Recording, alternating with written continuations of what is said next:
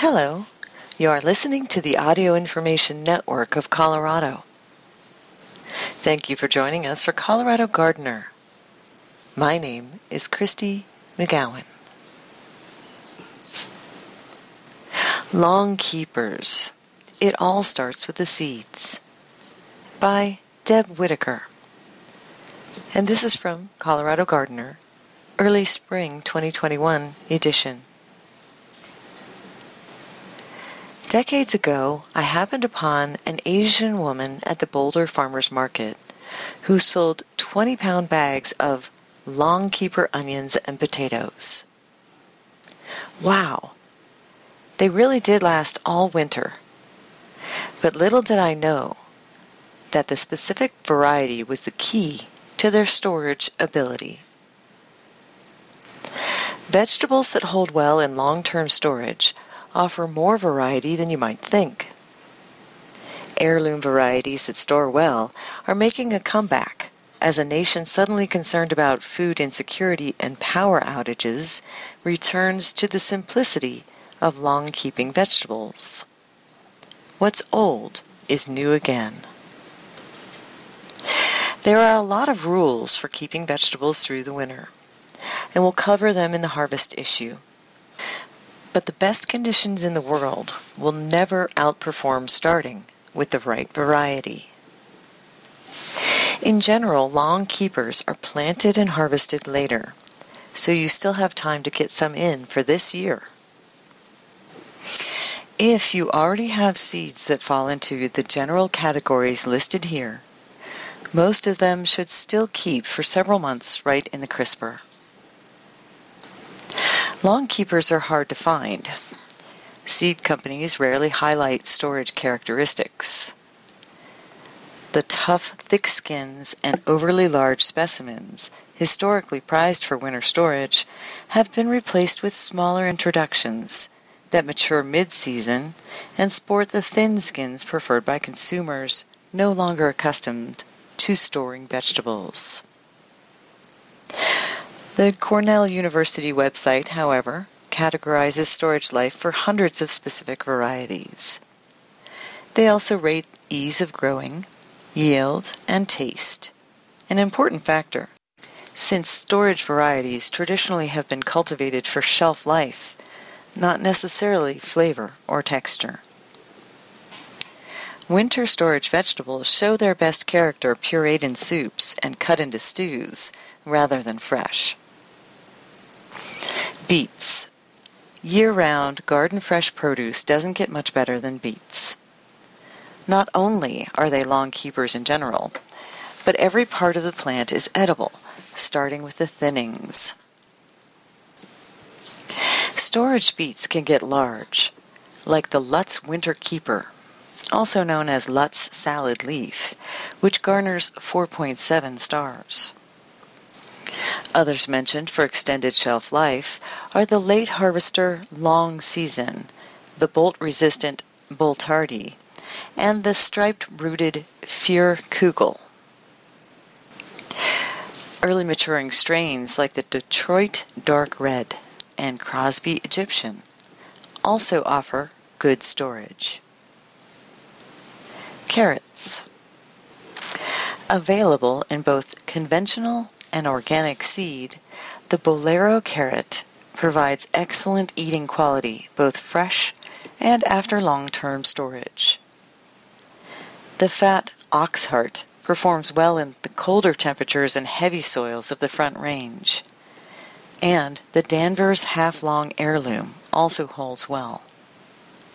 For cooking, Black Cat restaurant owner Eric Skokin favors the yellow Jean Obtus de Deux.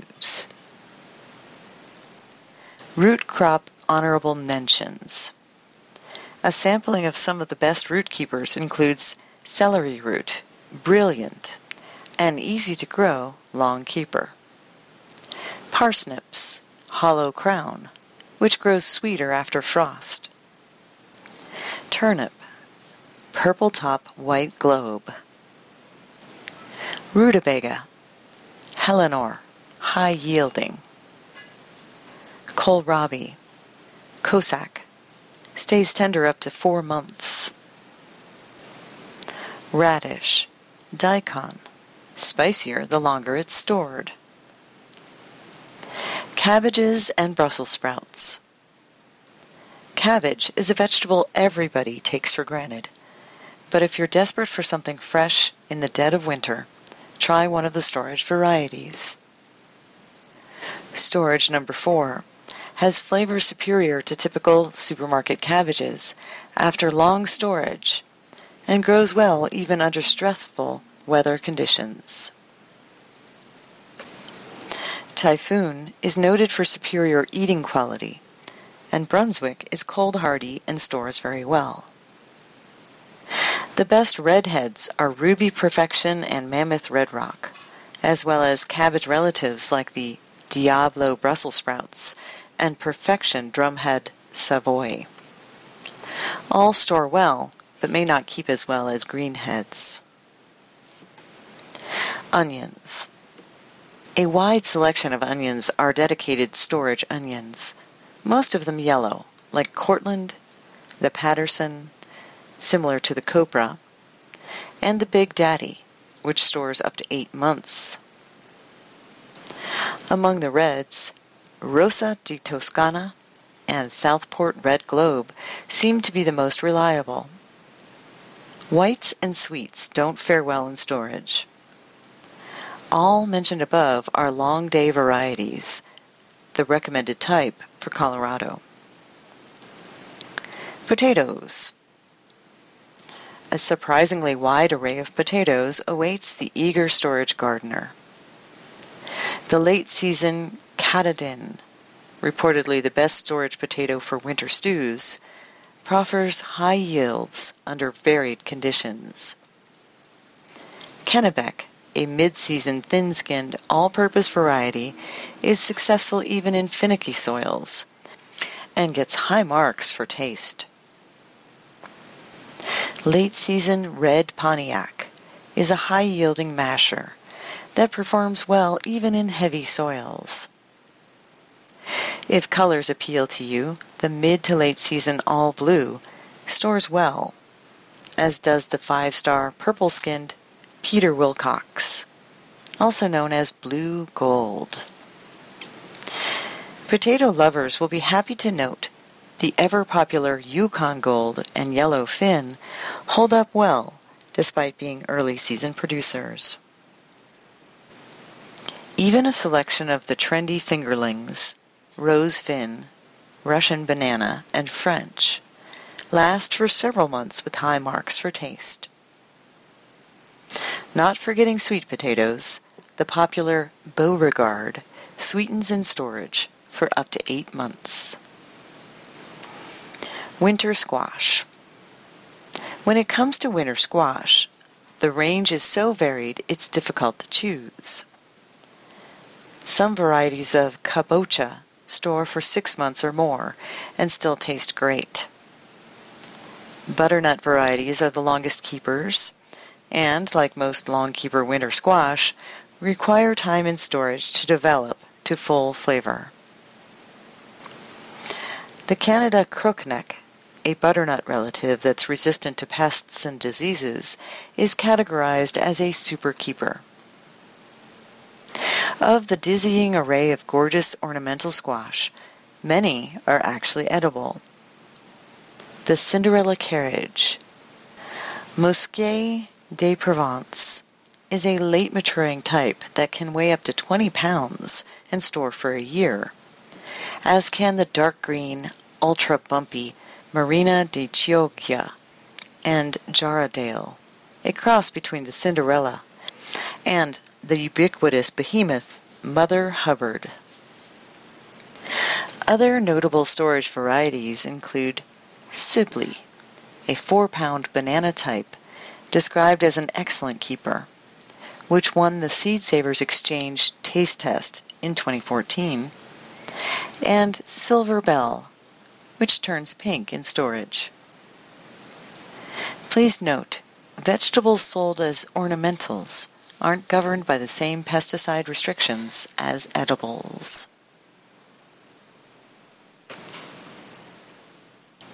Something Soft, Bought Because of Him, by Jessica Levy. And this is from Greenprints, Spring twenty twenty-one edition. New plant, huh? She threw a rather skeptical look across the aisle from over a pair of taped-up readers and clutched her purse closer to her small, wiry body. She was surrounded by shopping bags and the faint smell of onion. Yep, just, you know, getting her home.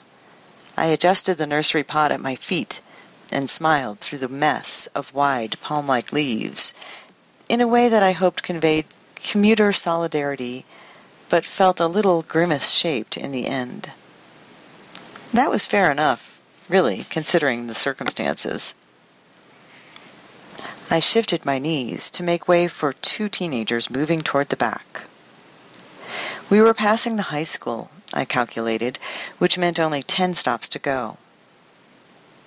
The woman across the aisle turned away, and I watched her in profile, her brow furrowed, and her mouth moving silently. As a studio apartment gardener with no car, I've done my time carrying green things home on buses over the years. People love plants, and I've often had my share of smiles and approving glances. But this was the first time I'd tried to carry a freshly watered, five-foot-tall plant home on the Seattle City Metro. Usually I brought home smaller finds. The occasional daring pothos, sure, but mostly cacti and succulents.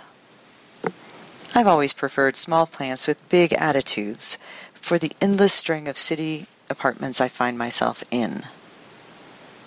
I like unusual beauties with strong survival instincts that might make a go of it, however unlikely, in northeast-facing or basement windows, or crammed along shelves above heating vents, or below seventh-story windows angled like magnifying glasses in the evening sun. Independent and patient beauties, dangerous beauties, beauties buried behind a crown of spines. But this, this loose, sprawling, lush, and unwieldy thing, well, a cactus it was not. I bought it because of him. Him, the photographer that had come and gone like a flash flood. I bought it because of heartbreak. As fierce and resilient as they are, cacti do not always comfort. This leggy green beauty was going to turn my tiny, spiny desert into a five hundred square foot jungle, where I might sink into the summer in softer peace, tending to what it needs. The bus lurched to a sudden stop, and I slid three inches to my left, careening uncomfortably close to the man hunched beside me. The towering plant, oblivious to our close quarters, rushed forward too, and smack! Fat green leaves bopped the man right in the face. I yelped and scooched sideways to tuck the plant back tightly between my feet. "I'm so sorry," I mumbled, but it was clear the damage was done. The man rolled his eyes and stared harder at the book open in his lap. I'd met the photographer at Adeline's block potluck. It was the season of gratitude and warm pies and sides, the holidays tumbling closer and closer as the days turned colder and wetter. Which meant, of course, it had been a time to decide on someone to cozy up with, or else go it alone. Having wintered alone for plenty of years, this time I leapt right in. We'd talked about cooking that night, and city exploration, and local art exhibits. It was all quite interesting stuff, really, although I'd been hopelessly distracted watching his lips tuck over an especially crooked tooth when he smiled, and wondering how he took his coffee in the mornings. A whirlwind of days and nights had followed. I'd soaked up the excitement and energy eagerly, storing the heat of it in my cheeks and chest like summer sun. I'd fallen hard and fast and fully. And then, as is the way with flings, the season ended. By spring, the photographer was gone. The past few weeks, in the quiet of my apartment, my patient tenants had offered what camaraderie they could. But this parting seemed to need something new, something specific, something different, something lush and soft to lean into, something wilder and louder than before, something gushing and fearless, regal and unself-conscious. Hence the bird of paradise. This wild beast of a plant pressed against me. Only five stops to go. See, cacti can mean many things. As gifts, they're said to represent warmth and unconditional love and protection. They're quirky and steadfast. They need attention, but don't demand it. I sing to them. I sit with them. I talk to them when there's time in our schedules. In the growing season, spring and summer, I water them on Sundays while I drink my coffee, letting the soil soak and sigh. In the fall and winter, I water less and sing more, and we rest. But truth be told, cacti, like me, aren't always conventionally consoling. New circumstances, new seasons, call for new plans. I imagined leaves draped over the bookcase, rising up along the wall to keep watch on the door, waving in visitors and giving a gentle nod to the neighbors whose windows faced mine. Extroverted and eager and green. The woman, awash in onion and groceries, cleared her throat, and I glanced over obligingly. She was watching me out of the corner of her eye somewhat disapprovingly, and I smiled again, until she lifted her chin back toward the window. Behind her, I saw the stop approaching. I reached up and pulled the cable, resisting an urge to stick my tongue out at the woman jokingly, and carefully grabbed hold of the sides of the pot while the bus shuddered to a stop.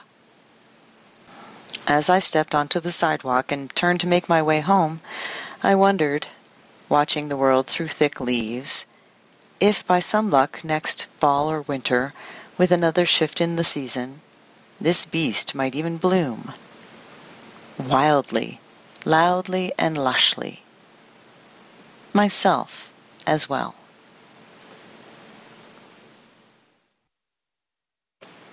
Gardening Where the Sun Doesn't Shine and the Hose Doesn't Reach by Marcia Tatro.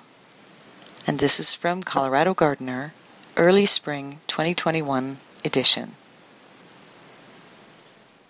When I started my garden in nineteen eighty-seven, shade wasn't an issue. It was a goal. At the time, there were only two trees on my property, a sick crabapple in the front yard and a small silver maple in the back. For a brief part of each day, the house shaded areas near the foundation, but there wasn't one square foot of ground that could truly be called shady. Three decades on, things have certainly changed. The chlorotic maple and the fireblight-ridden crab are long gone, but a ponderosa pine by the front walk towers over the roofline, and, joined by another dozen mature trees, have transformed my High Plains garden into a woodland where sunlight is now at a premium. This has had a significant impact on my plant palette. Expensive water and water restrictions due to drought and population pressures have also become part of the equation. A fast-draining, low-nutrient sandy loam soil with an extremely high pH further restricts plant alternatives, as do colder and more erratic temperature swings than more urban parts of the Denver metro area. Discovering what will accept all of the above has turned my garden into a test plot, where I've killed an uncountable number of plants otherwise considered reliable in a high plains environments. Still, enough survives to forge a highly diversified hodgepodge, more than enough to satisfy this obsessive-compulsive plant collector. In my small, north-facing front yard, I have gradually limbed up the thirty-five-year-old ponderosa pine to allow in more light from the sides. A neighboring bur oak the same age would be taller than the pine by now if snow load hadn't snapped its top off every few years. A stately twenty-foot-tall hawthorn and a fruiting plum planted along the fence line provide more shade to the front yard. All four are easy to garden under without the masses of surface roots that make many other trees unsuitable. Between the oak and the hawthorn stands the steadfast beauty Viburnum allegheny, a small tree that produces stinky but pretty lacy white flowers two or three times each season, followed by glossy red fruit that ages to black. A white forsythia, planted the same year along the front wall of the house, is just as tough and persistent, featuring fragrant white flowers on arching branches in late winter. Nearby, a variegated pagoda dogwood, Golden Shadows, looks like a gilded confection, but it is actually one tough tree. Further down the wall stands Harry Lauder's walking stick Contorta, a hazelnut, with oddly contorted branches and waterfalls of yellow catkins in late winter. Every spot where a fancy-leafed Weigela, Fothergilla, or small hydrangea has refused to live, I've filled the hole with a Daphne, both species and hybrids in a variety of sizes, green-leafed and variegated white or gold, all with deliciously fragrant blossoms in white or shades of pink in spring or summer. A multitude of perennial flowers grow in shaded beds, surrounding a central, sunny, horizontal rock garden. Despite its reported thirst, goat spirit has performed without fail every year for thirty years, sending up white plumes in early summer to dispel the darkness beneath where sunlight never reaches.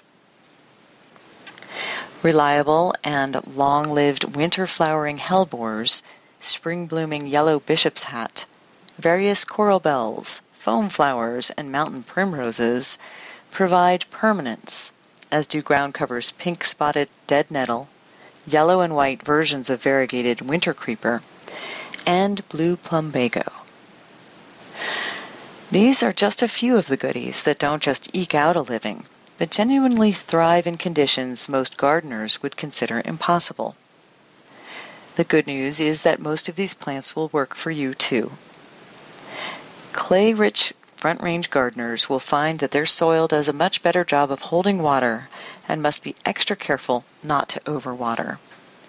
For all of us, it's time to start seeing dry shade as an opportunity rather than an obstacle, especially as dry shade is the most comfortable space for the gardener to work on a hot day, protected from heat stroke and sunburn, while dry enough to sit or kneel without getting wet in the process. This is the Audio Information Network of Colorado. Thank you for joining us for Colorado Gardener.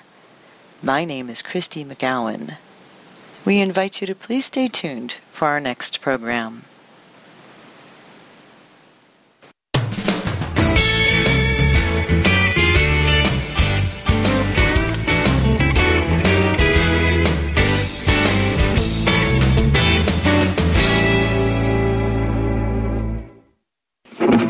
You you and I, we put our minds together to comprehend the process of belief in dissect day.